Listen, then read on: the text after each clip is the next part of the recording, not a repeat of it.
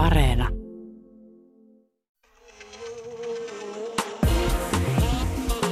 Ylepuhe ja Yle Areena. Naisasiatoimisto Kaartamo et Tapanainen. Hyvät kuulijat, liittolaiset ja fellow feminists. Hyvää uutta vuotta 2022. Ehkä se iloinen 20-luku alkaa vihdoinkin tänä vuonna. Ja tähän väliin meemi aikakoneesta, jolla matkustetaan tulevaisuudessa takaisin vuoteen 2022 ja todetaan, että aa niin, toi oli se pandemian kolmas vuosi. Hmm. No joka tapauksessa. Tämä olkoon nyt viimeinen naula patriarkaatin arkkuun, vaikka sitä zombia ei välttämättä kokonaan vielä hengiltä saataiskaan, sillä tämä on viimeinen jakso ohjelmasarjaa Naisasiatoimisto Kaartamo et Tapanainen. Kyllä se näyttää siltä, että työmme täällä on meidän osaltamme tehty. Tässä viimeisessä jaksossa mietimme, mitä kaikkea 2020-luvun vaihteessa on tapahtunut. Tässä meidän rakkaassa feminismissä. Miten sitä voisi juhlia ja millaisia uhkakuvia on edessä, koska kyllähän niitä tietenkin on. Juhlalähetyksen kunniaksi me vietämme myös feministin liputuspäivää. Eli me jaetaan kaikille ansioituneille feministeille ja aktivisteille ja tasa-arvon puolesta puhujille epävirallisia liputuspäiviä. Ja mitäs lopuksi? No, feministisen aivopesun ja vaaleanpunaisten silmälasien riisumisstriptiisin hengessä vetoamme vielä kerran feministipiikkiä epäröiviin kansalaisiin, että miksi ihmisen todella kannattaa tunnustaa sitä feminismin väriä sukupuoleen, taustaan tai elämäntilanteeseen katsomatta. Eli mitä hyötyä siitä on juuri sinulle, kysyy hyvää pölyn imuria myyvä kauppiaskin. Mutta, mutta, nyt kun me jätetään tämä kolmivuotinen radiofeministin virka, niin mietityttää tietenkin, että millainen maailma jää taakse ja mitä siinä edessä. Hmm. Totta kai moni asia menee eteenpäin, tasa-arvo valtaa tilaa, feminismi on valtavirtaa kuulemma, niin aina jossain kolkassa tapahtuu backlash, takaisku, ja harpataan muutama vuosikymmen kehityksessä taaksepäin, eikä se kolkka välttämättä löydy kauhean kaukaa. Tämmöiset tasa-arvon suvanteet ja kukkulat, niin ne usein myös linkittyy kulloiseenkin hallintoon ja toki myös sitten yleiseen ilmapiiriin ja nämäkin toisiinsa liittyvät. Eli mikä on vallanpitäjän mielestä merkittävää kehitystä ihmiskunnassa, on myös kansan mielestä sitä usein, koska lait ja säädökset on myös käyttäytymisohjeita. Joo, me ollaan tässä ohjelmasarjassa puhuttu säännöllisesti yhdestä feminismin ehkä tärkeimmästä asiasta, eli naisten seksuaali- ja lisääntymisoikeuksista. Tämähän tiivistyy aborttiin. Ja tämä kysymys naisen oikeudesta omaan kehonsa onkin yllättäen noussut aika monessa länsimaassa uudelleen keskustelun ytimeen. Joo, vähän joutuu hierasemaan silmiään, kun sanomalehtiä plaraa kun Yhdysvalloissakin on nyt tultu siis kerta kaikkiaan siihen tilanteeseen, että Roe vastaan Wade, eli Yhdysvaltain korkeimman oikeuden 1973 antama päätös abortin laillistamisesta, eli raskauden keskeytyksestä siihen asti, kun siki on elinkykyinen, saattaa olla nyt asteittain ja osavaltioittain kaatumassa peräti korkeimman oikeuden kautta. Eli siellä on nyt käsittelyssä siis Mississippin aborttilaki, joka tiukentaa oikeutta tähän aborttiin. Ja jos korkein oikeus asettuu Mississippin kannalle, taistelu siirtyy sitten osavaltioihin ja voimme arvailla, mitä republikaanien hallitsemissa tapahtuu, eli seurannevat perässä tiukentamassa näitä lakeja. Eli samalla kun poliitikot on Yhdysvalloissa halunnut ulkoistaa tämän hankalan aborttikysymyksen oikeuslaitokselle, niin abortti, eli samalla se naisen keho ja itsemääräämisoikeus siihen, siitä on tullut poliittinen ase, vaikka toisaalta yhdysvaltalaisen enemmistön tuki on vankka. He haluavat sallia raskauden keskeytyksen edelleen. Mm, mm. Ja näin me nähdään myös nämä pitkät jäljet, joita kulloinkin valtaa pitävät taakseen jättävät, vaikka eivät vallasta enää oliskaan. Eli vaikka me pääsimme, halleluja, halleluja, eroon yhdestä sovinistisimmista ja rasistisimmista maailmanjohtajista, eli Donald Trumpista toista vuonna. Hänen perintönsä kyllä siellä elää ja myrkkyä keittelee niissä Yhdysvaltain korkeimman oikeuden konservatiivisissa tuomareissa, joita hän pääsi omalla kaudellaan nimittämään peräti kolme. Siellä oli monta hymyilevää kuolemaa. Ja nyt siis tätä korkeimman oikeuden päätöstä aborttioikeudesta odotellaan kesäksi. On siis aivan mahdollista, että Yhdysvalloissa laajasti tullaan kiristämään aborttilakeja.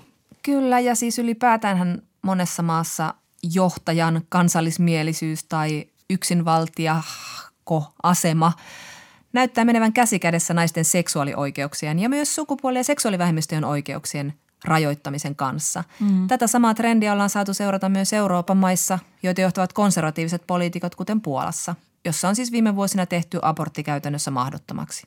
Mm. Mutta onneksi tälläkin asialla on kultainen sateenkaari reuna, koska tämä kaikki aiheuttaa hampaiden narskutusta öisin. Yllättävän kalliit muuten on ne purentakiskot. Niin on niin voi kuitenkin sitten lohduttautua sillä tosiasialla, että esimerkiksi umpikatolinen Irlanti sali abortit 2019. Samoin just Argentiina ja Meksiko. Ja muutenkin aborttioikeus on vain laajentunut kymmenissä maissa 2000-luvulla. Eli Yhdysvaltojen ja Puolan lisäksi vaan Nicaragua on sitä rajoittanut. Mutta kuten sanottu, taistelu ottaa kymmenen askelta eteen ja aina kaksi taakse, eli on syytä nukkua vastedeskin toinen silmä auki. Mm, mm. Ja toinen asia, josta me ollaan puhuttu läpi tämän ohjelmasarjan, on kysymys hoivasta, hoivan arvostamisesta ja hoivan sukupuolittuneisuudesta. Mm. Pandemia-aikahan uuvutti naiset globaalisti. Niin, ja mitä vielä on edessä. Niin.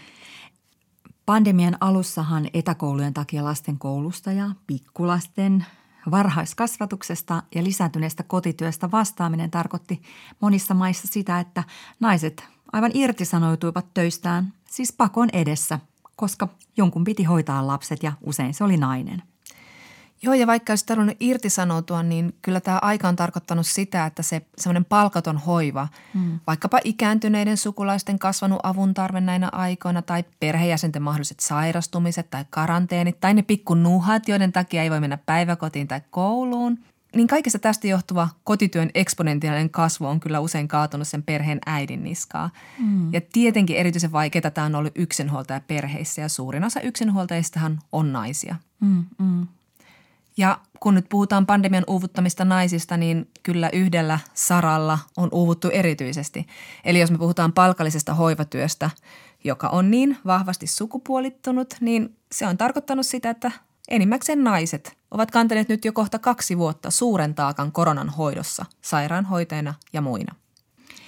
Pandemian takiahan nämä naisten alat on ollut todellakin arvossaan, mutta missä se näkyy? Juhlapuheissa, peruutettujen linnanjuhlien vieraslistassa vai näkyykö se pian itse kustannetuissa lentolipuissa, jotka kuljettavat sairaanhoitajat Norjaan tai Saudi-Arabiaan, missä sairaanhoitajille maksetaan kunnon palkkaa? Hmm. Niinpä, sosiaali- ja terveysalan ammattijärjestö Tehy teki kesällä kyselyn ja sen mukaan alanvaihtoa on harkinnut lähes 90 prosenttia vastaajista ja alle 30 hoitajista alanvaihtoa on harkinnut jopa 95 prosenttia. Mutta tälle asialle on jostain syystä hirveän vaikea tehdä mitään siitäkin huolimatta, että enemmistö kansanedustajista ja kansalaisista toivoo sairaanhoitajille muita ammattiryhmiä kovempia palkankorotuksia. Onhan tätä yritettykin jo. Vähän pannukakuksi kyllä jäi. Meinaan aikoinaanhan vanhasen johtama porvarihallitus vuodesta 2007 eteenpäin antoi kunnille naisvaltaisten matalapalkka-alueen palkankorotuksiin yhteensä 150 miljoonaa euroa, mikä joidenkin mielestä heikensi jopa Suomen kilpailukykyä. Mutta tätä poliittista tahtoa kuitenkin taas siis on, joten missä palkankorotus? No, kiikastus taitaa löytyä työmarkkinajärjestöistä. Ainakin Akava ja Suomen ammattiliittojen keskusjärjestö SAK ovat toivoneet, etteivät poliitikot puutu palkankorotuksiin tai työmarkkinaneuvotteluihin, vaan neuvottelut pysyvät työmarkkinaosapuolten välillä. He toki haluavat keskustella laaja-alaisesti lisää, miten lainausmerkeissä eri ammattien arvostusta ja työn merkitystä voidaan myönteisellä tavalla edistää. Miten meillä on semmoinen olo, että tästä on keskusteltu aika paljon? Niin. No, kuntapuolella nykyiset työehtosopimukset päättyy helmikuun lopussa, joten saa nähdä, mitkä rähinät on edessä. Koska eivät vain sairaanhoitajat, vaan myös muut hoivatyön ammattilaiset haluavat palkankorotuksia, siis lähihoitajat ja opettajat. Ja hehän ovat erittäin tärkeä ammattiryhmä, jos ajattelee vaikka meidän lastemmekin hyvinvointia. Mutta sitten yksi sitkeä virus, joka ei näytä hellittämisen merkkejä, on lähisuhdeväkivalta. Ja tätäkin asiaa on pandemia pahentanut. Tämä on aihe, josta puhuminen aina painaa rintaa, mutta tästä on pakko puhua, sillä tämä ongelma on edelleen Suomessakin akuutti ja vakava. Lähisuhdeväkivaltaan liittyvät poliisin kotihälytykset lisääntyvät ainakin keväällä 2020. Esimerkiksi rikosuhripäivystyksestä apua hakeneiden määrä kasvoi koronavuonna peräti 25 prosenttia. Nollalinjaan tulleiden puheluiden määrä 31 prosenttia. Rikosuhripäivystyksen mukaan törkeä lähisuhdeväkivalta on lisääntynyt. Joo, ja naisten linjan mukaan tämä korona-ajan kotiin eristäytyminen on pahentanut myös sellaista niin kuin väkivallan kokijan kokemaa kontrollia.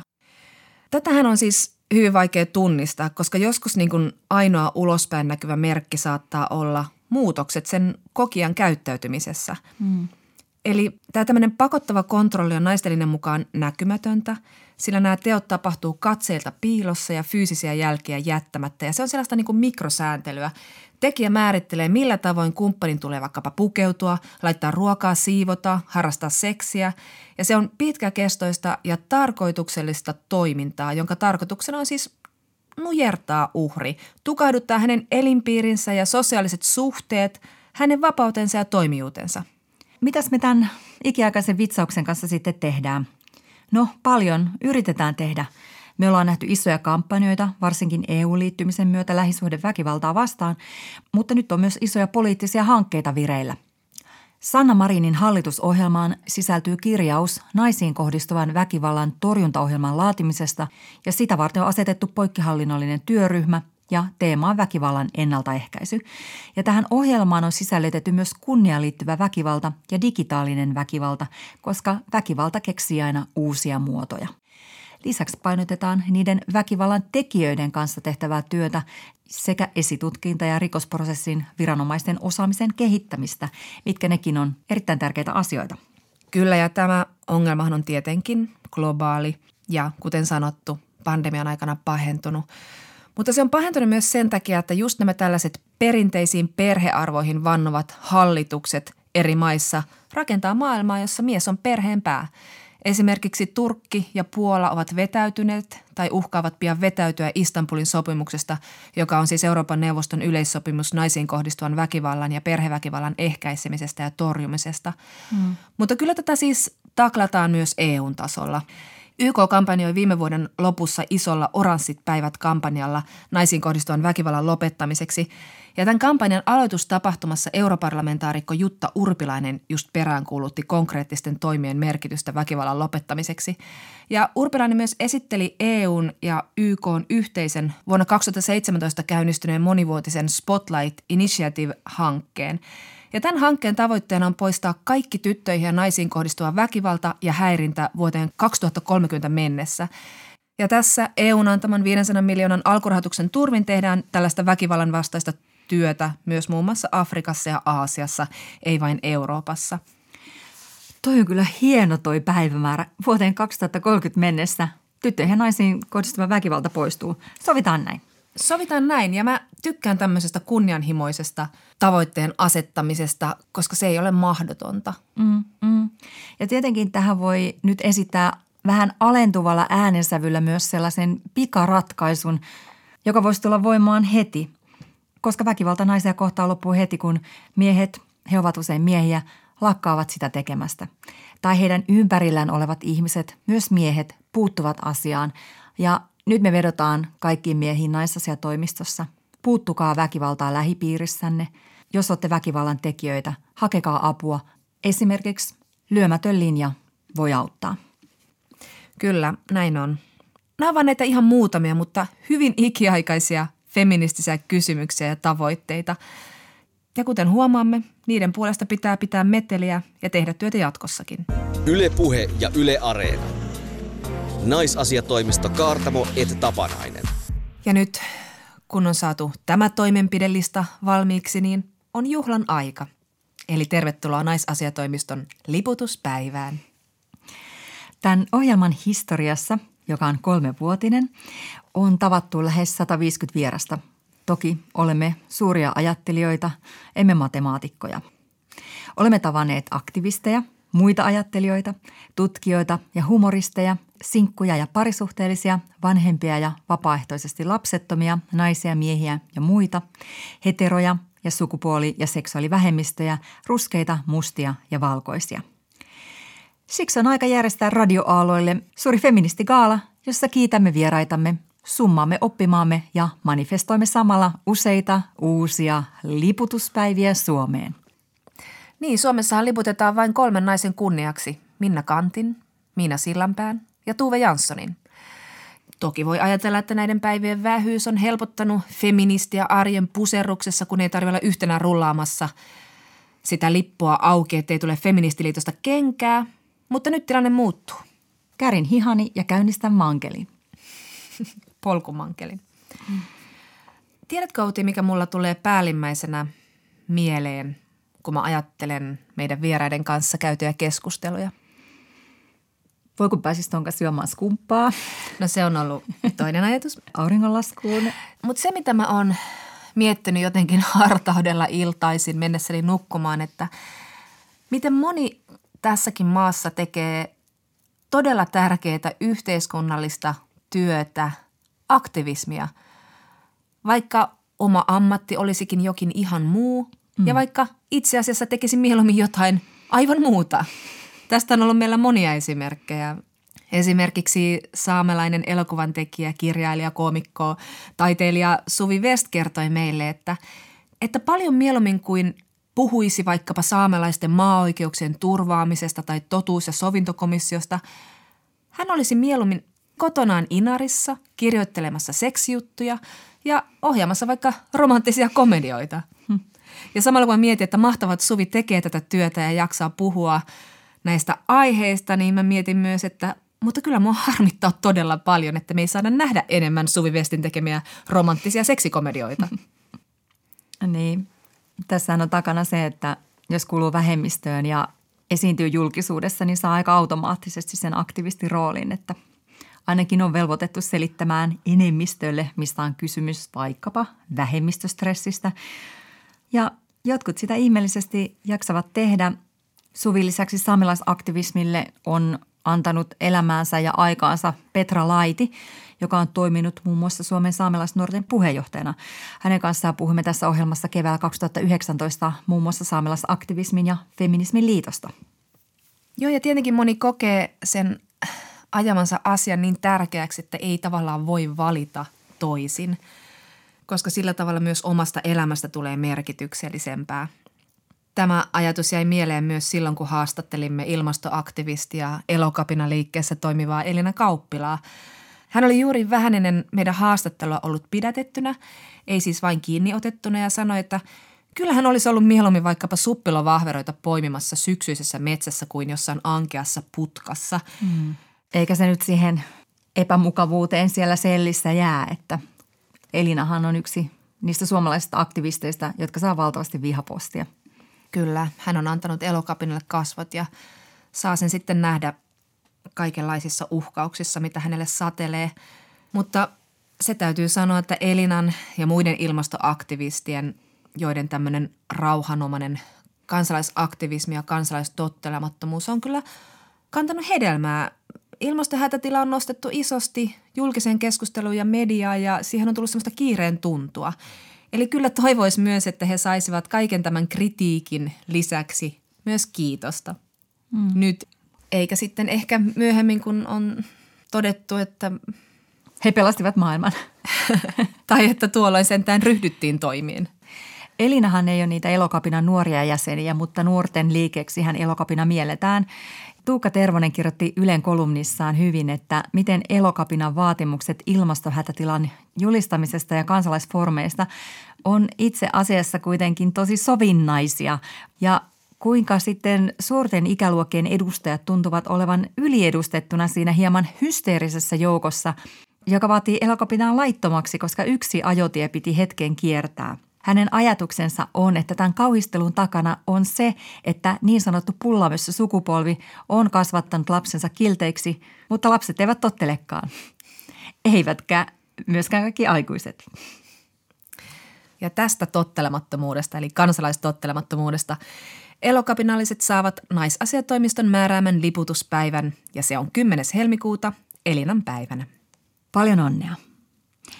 Ja Suomessa liputetaan saamelaisten kansallispäivänä 6.2., mutta se ei ole selvästikään riittävä liputus, joten samalla vedetään Suvi Vestin saameksi Daughter Piera Suvi Maaretin sekä Petra Laitin eli Aslat Mihku Ilmaara Mika Petran ja muiden saamelaisaktivistien kunniaksi lippusalkoon saamelaisen nimipäiväkalenterin mukaan Maaretin päivänä 27. sekä Aslatin päivänä 23.2. Ja koska ei ilmeisestikään ole riittävää, että Suomessa jo liputetaan saamelaisten kansallispäivänä 6.2., niin nostamme lipun salkoon Suvi Vestin kunniaksi Suvin päivänä 7. kesäkuuta sekä Petra Laitin kunniaksi Petran päivänä 29. kesäkuuta. Kaikista innokkaimmat voivat liputtaa siinä oikeastaan koko kuukauden. Ja sitten jatkamme liputuspäivien jakelemisella. Puhutaan siis lisää vähän nuorista.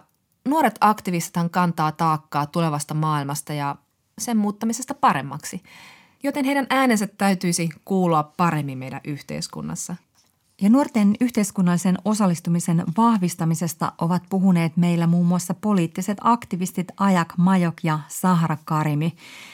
Ajak Majok on ounannut eli ottanut haltuunsa termin pulla taikinapehmonuori, jonka hän kuuli kerran pilkkaamismielessä keskustellessaan kahden vanhemman ihmisen kanssa.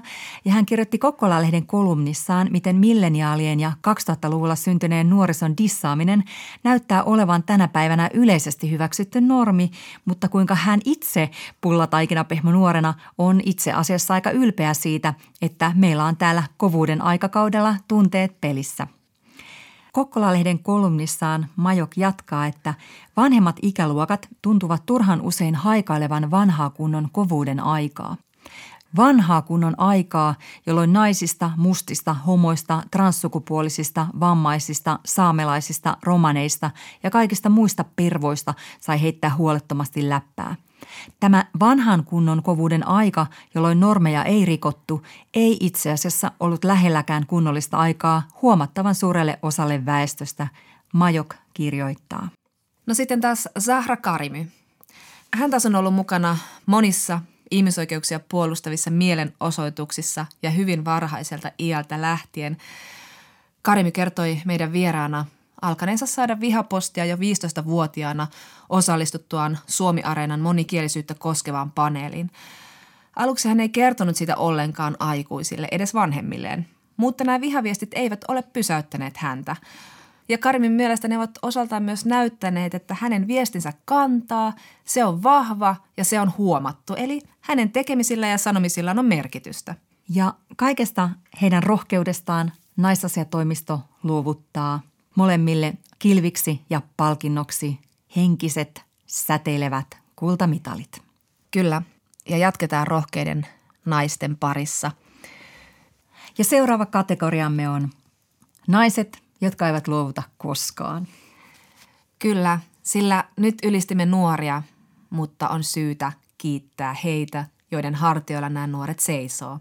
Eli vanhat feministi- tai antirasisti naiset – Meillä esimerkiksi oli vieraana lesbotutkimuksen pioneeri Kati Mustola. Hän on puhunut ensimmäisten joukossa homoseksuaalien asemasta Suomessa jo vuosikymmenien ajan. Hmm. Eikä hän pidä vain seksuaalivähemmistöjen puolta. Meidän haastattelussa hän halusi ennen kaikkea puhua intersukupuolisten oikeuksien turvaamisesta, sillä hänestä intersukupuoliset ovat olleet viimeisenä jonossa siellä ihmisoikeuksien kioskin luukulla. Hmm. Ja kun tuossa alussa puhuimme naisiin kohdistuvasta väkivallasta, niin sen vastaista työtä on todella tehty meillä vuosikymmeniä.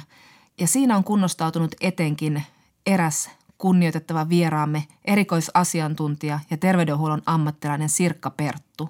Hän oli perustamassa ensimmäistä väkivaltaa kokeneille naisille suunnattua auttavaa puhelinta, nykyistä naisten linjaa, vaikka moni piti tuolloin vain naisille tarjottua puhelinpalvelua turhana.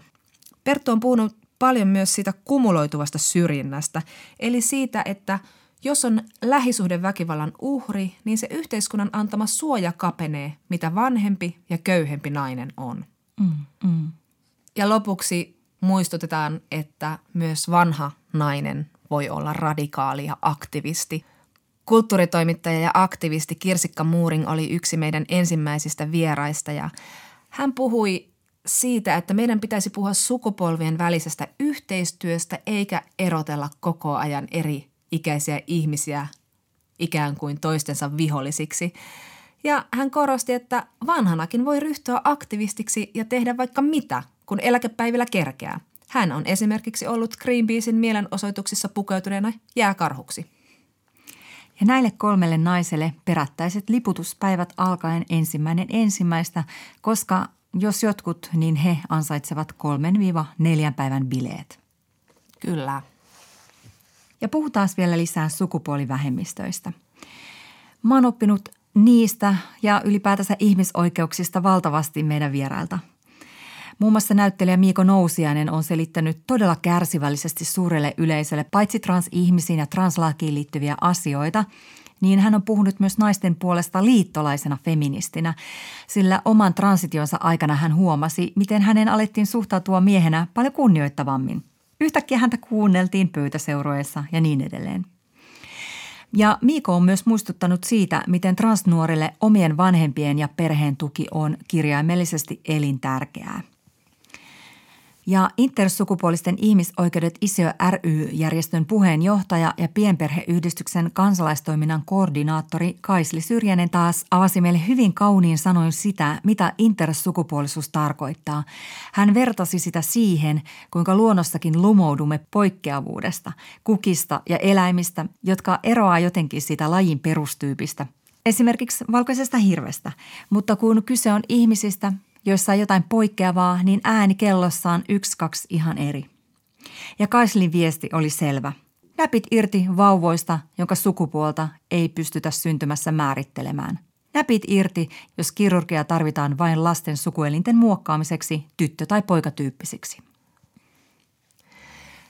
He molemmat ansaitsevat liputuspäivänsä, ja niitä tullaan nyt sitten jatkossa viettämään 28.11. Kaislin nimipäivänä sekä 29.9. Miikon nimipäivänä. Ja koska nämä molemmat nimipäivät ovat epävirallisia, niin laitetaan ne saman tien sinne viralliseen nimipäiväkalenteriin. Ja saman tien sinne kalenteriin voi merkitä päivämäärän 21.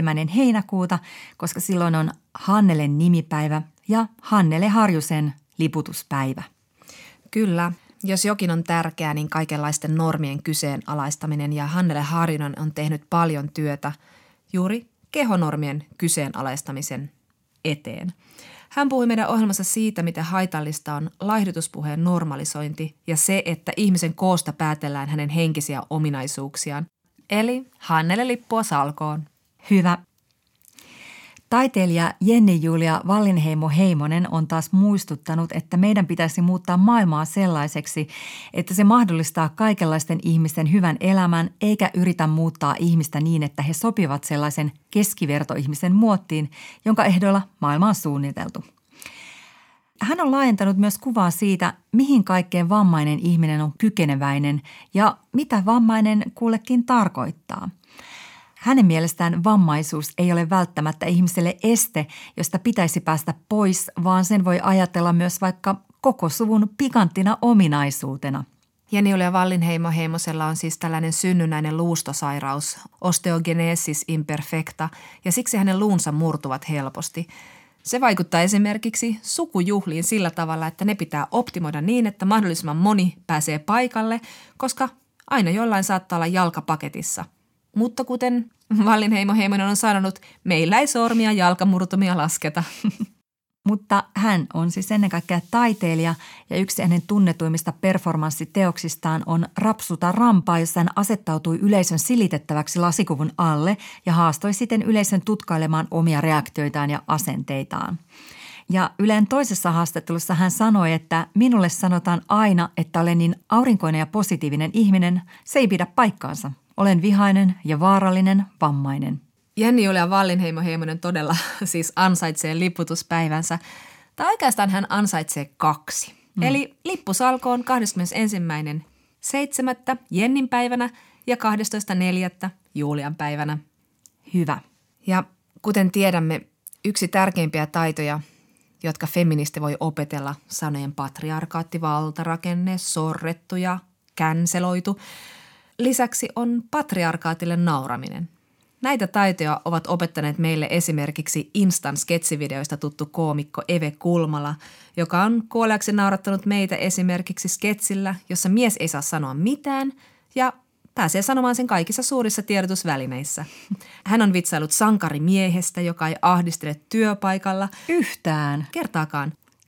Tutkija, tohtori ja johtaja Saara Särmältä olemme saaneet sitten taas feministisen meemin ilon. Hänen Ritari S Approved All Male paneelinsa näyttää, miten asioista usein päättää edelleenkin rivimiehiä. Ja kuinka jo ajattelemme miestä, kun ajattelemme asiantuntijaa. Ja kun feministi huumori näyttää totuuden maailmastamme, niin sehän niissä sitten onkin hauskaa ja kauhean hauskaa. Mm, mm. Saara Särmä kirjoitti jo vuonna 2015 politiikasta.fiihin, miten sitten voimme toimia vuonna 2015 tehdäksemme naiset näkyviksi tieteellisessä elämässä. Ja koska kaikki eivät selvästikään lukeneet tätä juttua, koska naisten osuus mediassa asiantuntijana on edelleen pieni, vaikka naisia on toimituksissa hyvin eli jopa vähän yli 50 prossaa. Kuitenkin asiantuntijoina tai lähteinä heitä on vain 33 prosenttia jutuissa. Joten kertauksena Särmän neuvot meistä kullekin. Kun ajattelet asiantuntijoita, ajattele naisia. Viittaa teksteissäsi ja puheissasi naisiin. Kutsun naisia luennoimaan, seminaaripuhujiksi, osallistujiksi työryhmiin ja paneeleihin. Jos olet menossa esiintymään luentosarjaan tai seminaariin, varmista järjestäjiltä, että myös naisia on mukana. Jos olet mies, harkitse seuraavasi Scott Gilmoren esimerkkiä ja kieltäydy kutsusta, jos kokoonpanossa ei ole ainoatakaan naista. Jos joudut kieltäytymään esiintymiskutsusta, ehdota tilalle naiskollegaa. Näin siis Saara Särmä. Kiitämme näitä koomikkonaisia siitä, että he näyttävät kuinka naurettava on patriarkaatti.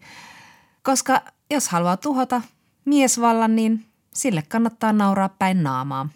Siksi päätimme naisasiatoimistossa, että Saaran ja Even kunniaksi liputetaan aina, kun liputetaan miehelle. Eli silloin liputuspäiviä tuleekin ihan kivasti tälle kaksikolle peräti seitsemän. Yes. Ja ihan lopuksi nostamme lipun salkoon kaikille feminismin liittolaismiehille. Miehille, jotka ovat murtaneet perinteistä miehenmallia esikuvina ja ajattelijoina. Miehille, jotka kertovat millaista vahinkoa mieheyden ahtaat mallit aiheuttaa pojille ja miehille. Ja millaista roolia häpeä näyttelee pojan kasvussa. Miehille, jotka ovat puhuneet MeToon tarpeellisuudesta. Tällaisia miehiä ovat esimerkiksi naisasiatoimistossa vierailleet kirjailijat Juhani Brander ja Jani Nieminen. Mm. Lisäksi teatteriohjaaja ja käsikirjoittaja Eino Saari on puhunut siitä, miten homoksi leimautumisen pelko estää miehiä koskettamassa toisiaan. Miten suuri yksilöllinen ja yhteiskunnallinen ongelma miesten kollektiivinen kosketuksen puute on. Ja miten näitä koodeja pitäisi purkaa, jotta maskuliinisuus muuttuisi. Jotta siitä ei karsiutuisi hellyys ja kosketus mm. pois. Ja tälle porukalle emme myönnä liputuspäivää, koska miehille niitä riittää, mutta myönnämme heille hopealusikat, koska kultalusikat myönnettiin jo syntymässä. Mutta näihin lusikoihin raaputettakoon hyvä mies. Yle Puhe ja Yle Areena.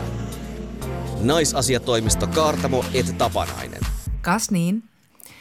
Naisasiatoimiston minuutit radioaalloilla ovat loppuvassa, joten haluamme vielä viimeisillä voimillamme muistuttaa tärkeimmästä. Varokaa lapset, patriarkaatti on kaikkialla ja jos emme sitä huomaa, emme sitä voi nujertaa. Tämän ohjelmasarjan tavoitteena on ollut alusta asti moukaroida purkupallolla, kenties ajaa katujuralla sen päältä, yskiä sen päälle eikä hihaan, istua sen naamalle, murentaa kiviporalla, hakata lekalla, patriarkaattia. Tavoitteet on olleet aina korkealla. Kyllä, ja mikäpä auttaa patriarkatin purkutalkoissa. Ja nyt ohjelman lopuksi käymme viisaiden feministien johdattamana katselemaan, millaisia vitsauksia patriarkaatissa eläminen meistä kaikille aiheuttaa, toki toisille enemmän kuin muille. Mutta tosiaan, jotta voisimme viisaudella pienentää patriarkaatin valtaa, siihen pitää tutustua taas vähän paremmin. Eli otetaanpa naisasiatoimiston kertauskurssi siitä, mitä se on – Eli sillä laillahan se menee, että patriarkaalinen sukupuolijärjestelmä on rakentunut kahdelle periaatteelle. Erillisyydelle eli segregaatiolle ja hierarkialle, jossa mies ja miehinen on naista ja naisista ylempänä. Ja tämä valta-asetelma ylläpitää niitä patriarkaalisia rakenteita. Ja oikeastaan nämä rakenteet tarkoittaa sitä, että maailmassa ja yhteiskunnassa tämä koko sydämi on luotu palvelemaan miehen tarpeita, eikä siinä oteta huomioon aina ja kovin hyvin muita sukupuolia tai vähemmistöjä. Ja tämähän näkyy sitten lopulta ihmisen arjessa syntymästä kuolemaan. Ja huom, tämä ei ole sitten mikään mielipide- tai tunnekysymys. Intersektionaalinen feminismi rakentuu tilastojen ja tutkimustiedon varaan – sillä ne näyttää vastaan sanomattomasti, miten sukupuoli, luokka, ihonväri, seksuaalinen suuntautuminen tai vaikkapa vammaisuus vaikuttaa ihmisen mahdollisuuksiin yhteiskunnassa. Mm. Ja ihan ensiksi, patriarkaatti hyödyntää taloudellisesti suurin piirtein semmoista yhtä prosenttia maailman väestöstä. Se syventää luokkajakoja ja asettaa ihmiset toisia vastaan. Kyllä. Jos nyt summataan feminismin tarkoitusta, niin sen tavoitteenahan on luoda maailma, jossa elämä voi olla kaikille hyvää, riippumatta just noista mainituista asioista, kuten vaikkapa sukupuolesta tai ihonväristä. Sellaisen maailman saavuttaminen tässä meidän kapitalistisessa yhteiskuntajärjestelmässä on kuitenkin aika lailla mahdotonta, koska siis kapitalismin sisäänrakennettu logiikka hyödyttää lähinnä rikkaita ja hyvin toimeen tulevia, eikä sieltä rikkaiden pöydältä tipukkaan muille edes tähteitä, niin kuin joku jossain massipäissään lupasi. Ja tästä hassuttelusta kertoo aika konkreettisesti se, että koronapandemian kaltainen globaali kriisi on vain hyödyttänyt rikkaita, joiden varallisuus on kasvanut valtavasti. Esimerkiksi teknologian miljardöörien lompsa on kasvanut yli 40 prossaa ja siinä on aika monta nollaa. Samaan aikaan Maailmanpankki on sitten ennustanut, että äärimmäinen köyhyys vain kasvaa juuri myös pandemian takia. Ja se kasvaa ensimmäistä kertaa sitten vuoden 1998.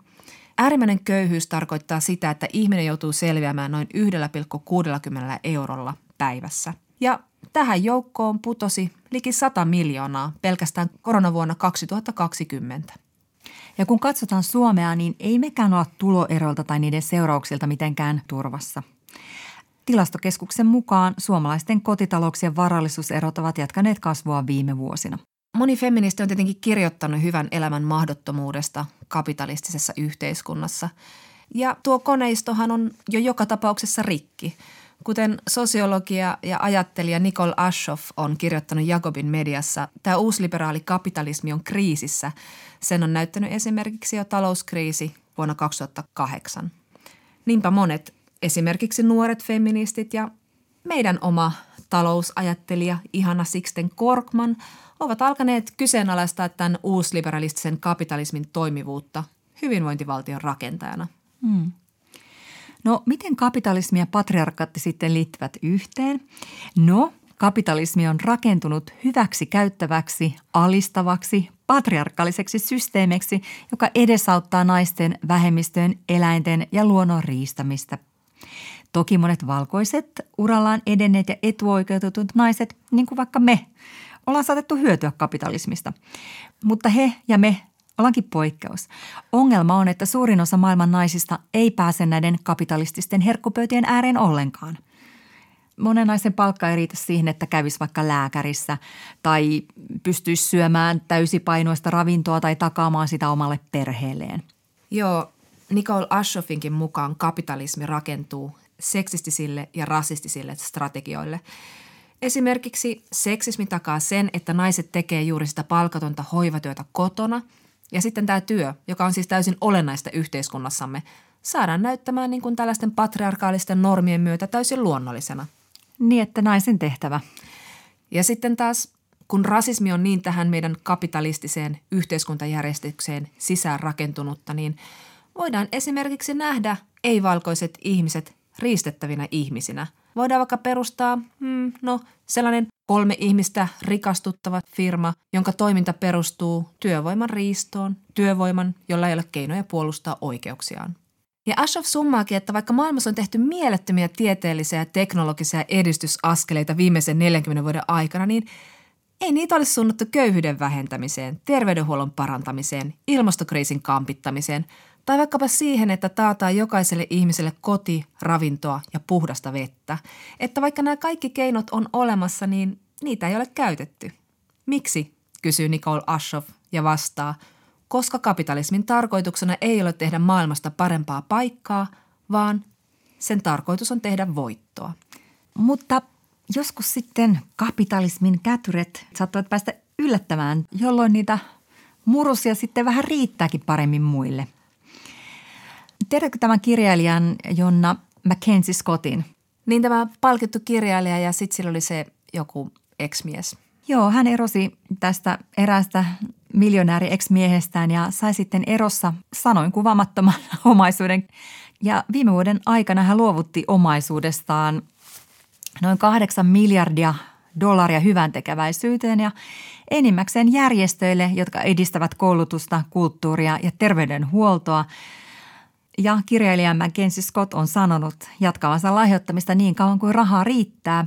Ja toki markkinatalous pumppaa sitä osakkeiden myötä koko ajan lisää jaettavaksi, koska nämä osakkeet ovat Amazonin osakkeita. Joo.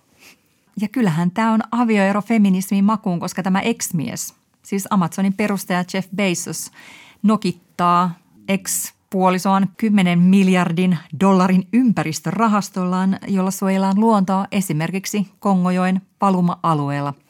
Että on vähän tällaista nähtävissä, että miljardöörit alkavat laittaa rahojaan esimerkiksi ympäristön suojeluun. Tämä on sitä tervettä kilpailua. Mm. Mutta jos puhutaan nyt tästä kapitalistisesta järjestelmästä, niin kyllä tähän uusliberalismiin ja fossiilikapitalismiin, joka pyörii siis öljyn ja kaasun pumppauksen voimalla, siihen liittyy ennen kaikkea tämä meidän nykyinen valtava haaste, eli ilmastokriisi. Mm. Sehän on syntynyt juuri tästä ajatuksesta, että meidän täytyy tavoitella jatkuvaa kasvua ja voittoa osakkeen omistajille, siis lähinnä. Mm. Ja tämä tietenkin sitten uhkaa ihan koko ihmiskuntaa, kaikkia eläinlajeja, kaikkea elämää maan päällä. Ja tämä ilmastokriisi uhkaa ensimmäisenä ennen kaikkea tyttöjen ja naisten oikeuksia just kehittyvissä maissa. Kun vaikkapa ilmastonmuutoksen aiheuttamat kuivuudet tai tulvat heikentää ruoantuotantoa tai hirmumyrskyt ja muut katastrofit pyyhkäisee maan yli, niin aika usein siellä kärsivät ensimmäisenä maanviljelyksen ja kotitöiden parissa uurastavat naiset. Mm. Silloin otetaan esimerkiksi tytöt pois koulusta auttamaan vaikkapa vedenkannossa. Mm.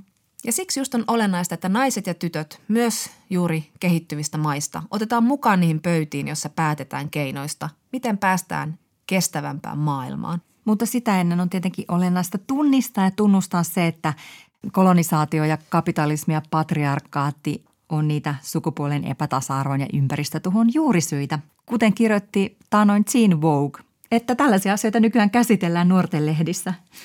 Joo, ei mun aikana. Minä taittelin vain suosikin minipokkaria Samantha Foxista ja olin tyytyväinen elämäni. Ja siis kuten filosofia ekofeministi Elisa Aaltolan kanssa puhuttiin, niin kyllähän tämä patriarkaalinen kapitalismi rakentuu todella myös eläinten riistolle. Eli tulevaisuudessa feministien täytyy ottaa siipensä suojiin myös spesismin eli lajisoron uhrit. Ja koko ajan laajentaa näiden sorron mekanismien analyysiä. Mm. Mutta jos palataan vielä tuonne kapitalismiin, niin rahan valtaan liittyy tietenkin myös poliittinen valta, joka on usein miehistä, vaikka Suomessa se ei ekalla eikä tokalla vilkaisulla siltä näytä juuri tällä hetkellä. Hmm. Eli melkein puolet Suomen kansanedustajista on naisia ja ministereistä yli puolet virkamies- ja naiskunnassakin menee tällä kaudella suunnilleen 50-60, mutta kaikista kovimmat paikat ulko- tai puolustusministeriössä – siellä joku saattaa pöydässä vähän huokaista, että tämä ydinjohto on kyllä aika all mail panel. Mm. Ja tietenkin globaalisti tilanne on ihan toinen, mikä tulee naisiin ja poliittiseen valtaan, jos syöksytään Pohjoismaiden ulkopuolelle. Ja kyllähän tämä perinteisesti hyvin miehinen yhteiskunnallinen valta heijastelee myös suomalaiseen työelämään. Miehet tienaa Suomessa keskiarvoisesti melkein 600 euroa kuussa enemmän kuin naiset – mitä selittää esimerkiksi se, että meillä on niin sukupuolittuneet työmarkkinat. Hmm. Ja miksi on niin, että karikoiden ne naiset on sairaanhoitajia ja miehet insinöörejä? Ja vain vähän karikoiden. Yksi selitys on siihen se, että meitä ohjataan patriarkaatissa niin vahvoihin sukupuolirooleihin jo lapsina. Esimerkiksi naisia hoivaan ja miehiä ratkaisemaan matemaattisia tehtäviä, taas karikoiden. Mutta mitä siitä seuraa?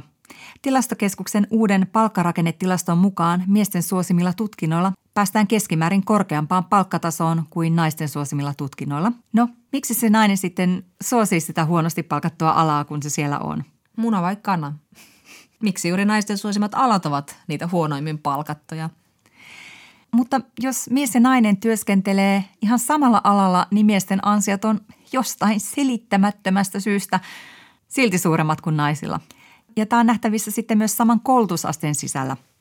Esimerkiksi jos verrataan ammattikorkeakoulututkintoja, jotka on yhtä pitkiä, eli just se sairaanhoitajaa ja insinööriä, niin tässäpä vasta visa. Kummalla alalla tienataan huomattavasti enemmän. Arvaa oikein ja voita markka. Niin, että kyllähän tässä kohtaa voi tietenkin ajatella, että kyllähän se patriarkaalinen yhteiskuntarakenne meistä joitakin hyödyttää. Mm. Että ei sitä ehkä kannekaan eroon pyrkiä joidenkin mielestä. Mm.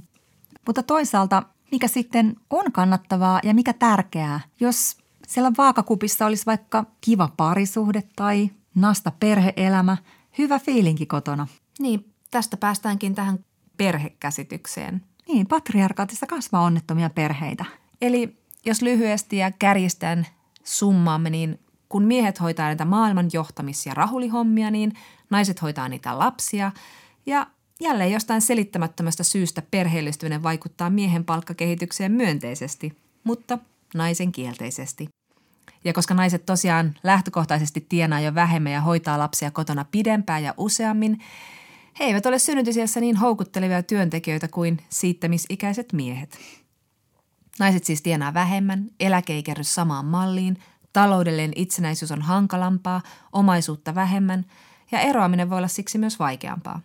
Ja ero, sehän saattaa käydä kärsivällisemmänkin naisen mielessä, jos perheessä pinna alkaa kiristyä vaikkapa niiden epätasaisesti jaettujen kotitöiden tai lastenhoidon vuoksi. Toki valtio yrittää tätä järjestää nyt tätä perheelämääkin mukavammaksi perhevapaa-uudistuksella.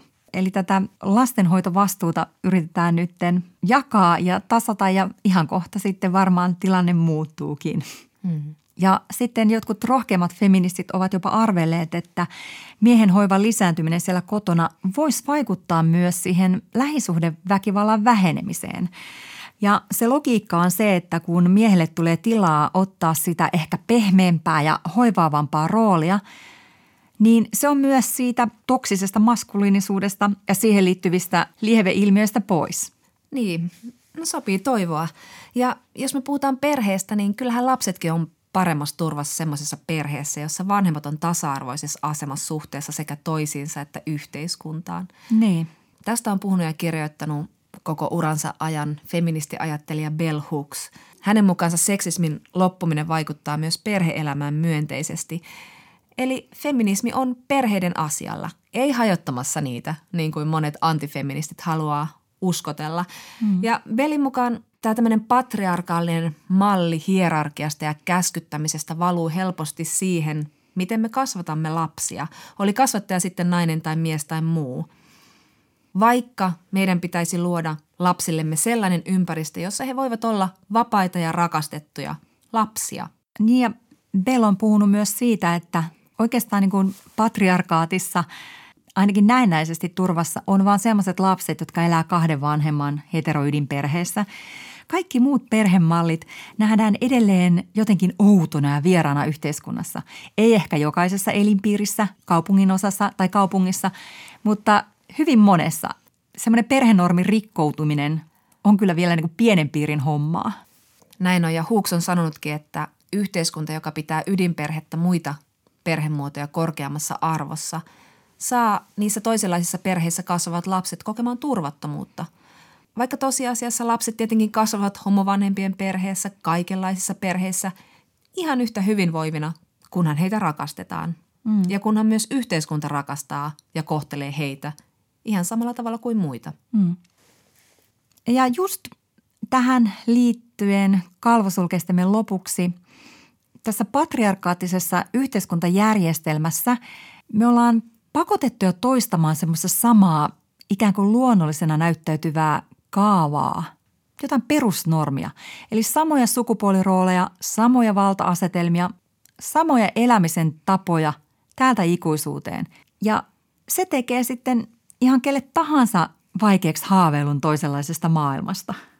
Ja kuten tuossa alussa puhuimme, niin patriarkaatti perustuu just tällaisille dualistisille hierarkioille, eli sellaisille luonnollisille totuuksille, että on juuri olemassa vain kaksi sukupuolta, mies ja nainen, ja heissä tietenkin mies hallitsee naista.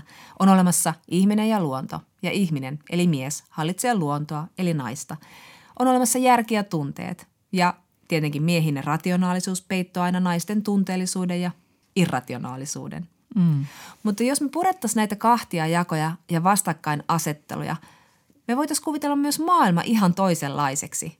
Että jos me ajatellaan vaikkapa tätä binääristä sukupuoliasetelmaa, paitsi että se perustuu siihen, että on kaksi huom vastakkaista sukupuolta, se perustuu myös siis heteronormatiivisuuteen.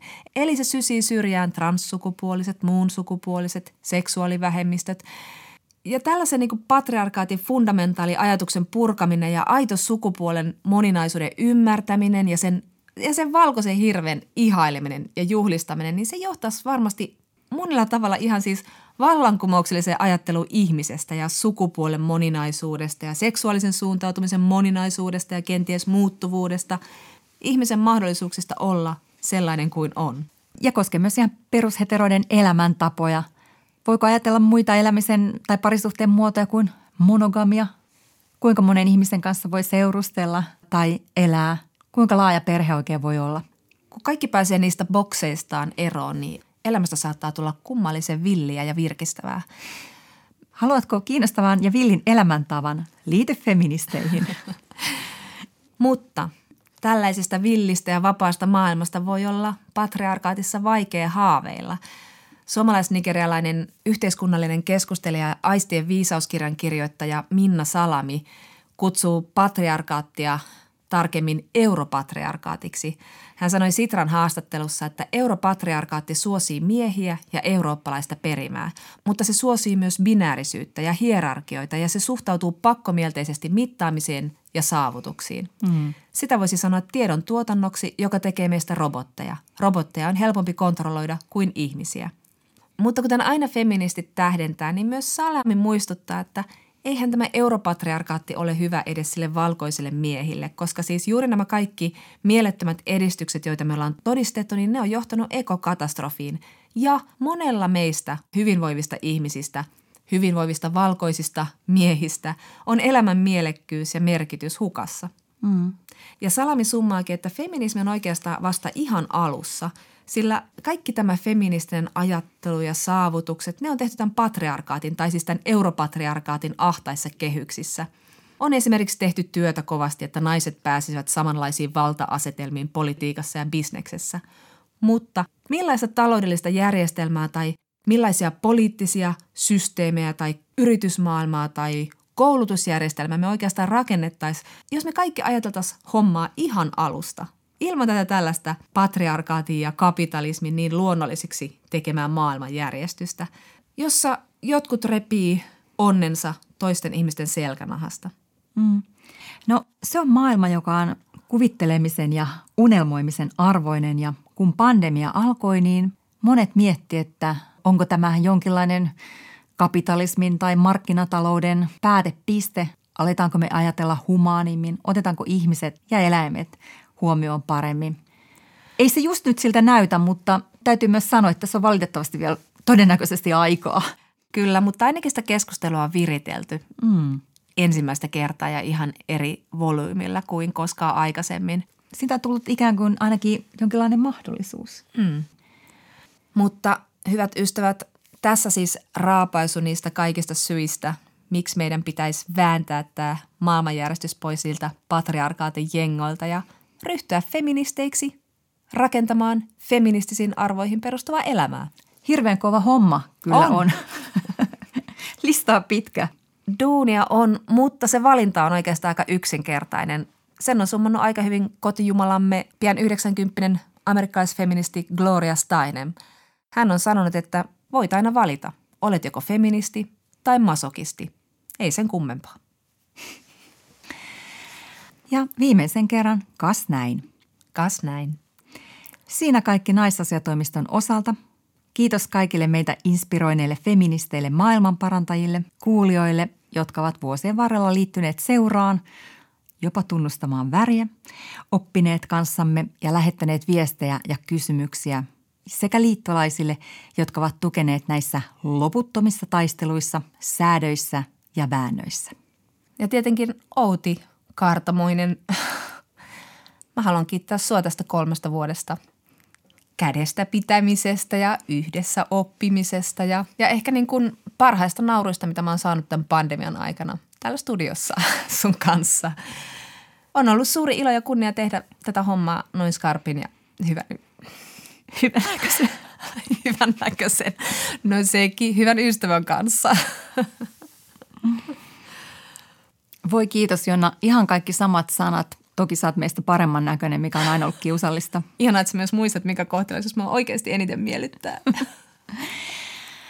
Mä oon oppinut sulta enemmän kuin kieltään feminismistä, ystävyydestä ja ehkä myös omien rajojen pitämisestä ja itsekunnioituksesta. Samalla me kiitetään meidän ohjelman briljanttia taustatoimittajaa, viisasta ja empaattista Kristiina Sarastia ja me kiitetään myös Ylen tuottajaa Sakari Silvolaa vankkumattomasta tuesta ja avun annosta sekä tietenkin ohjelman tilaajaa Saila Mattilaa luottamuksesta. Ja tietenkin haluamme lämpimästi kiittää myös meidän ohjelmaa nauhoittanutta Niklas Jussilaa, joka ei ole koskaan väheksynyt sitä, mitä meillä on patriarkaatista sanottavana.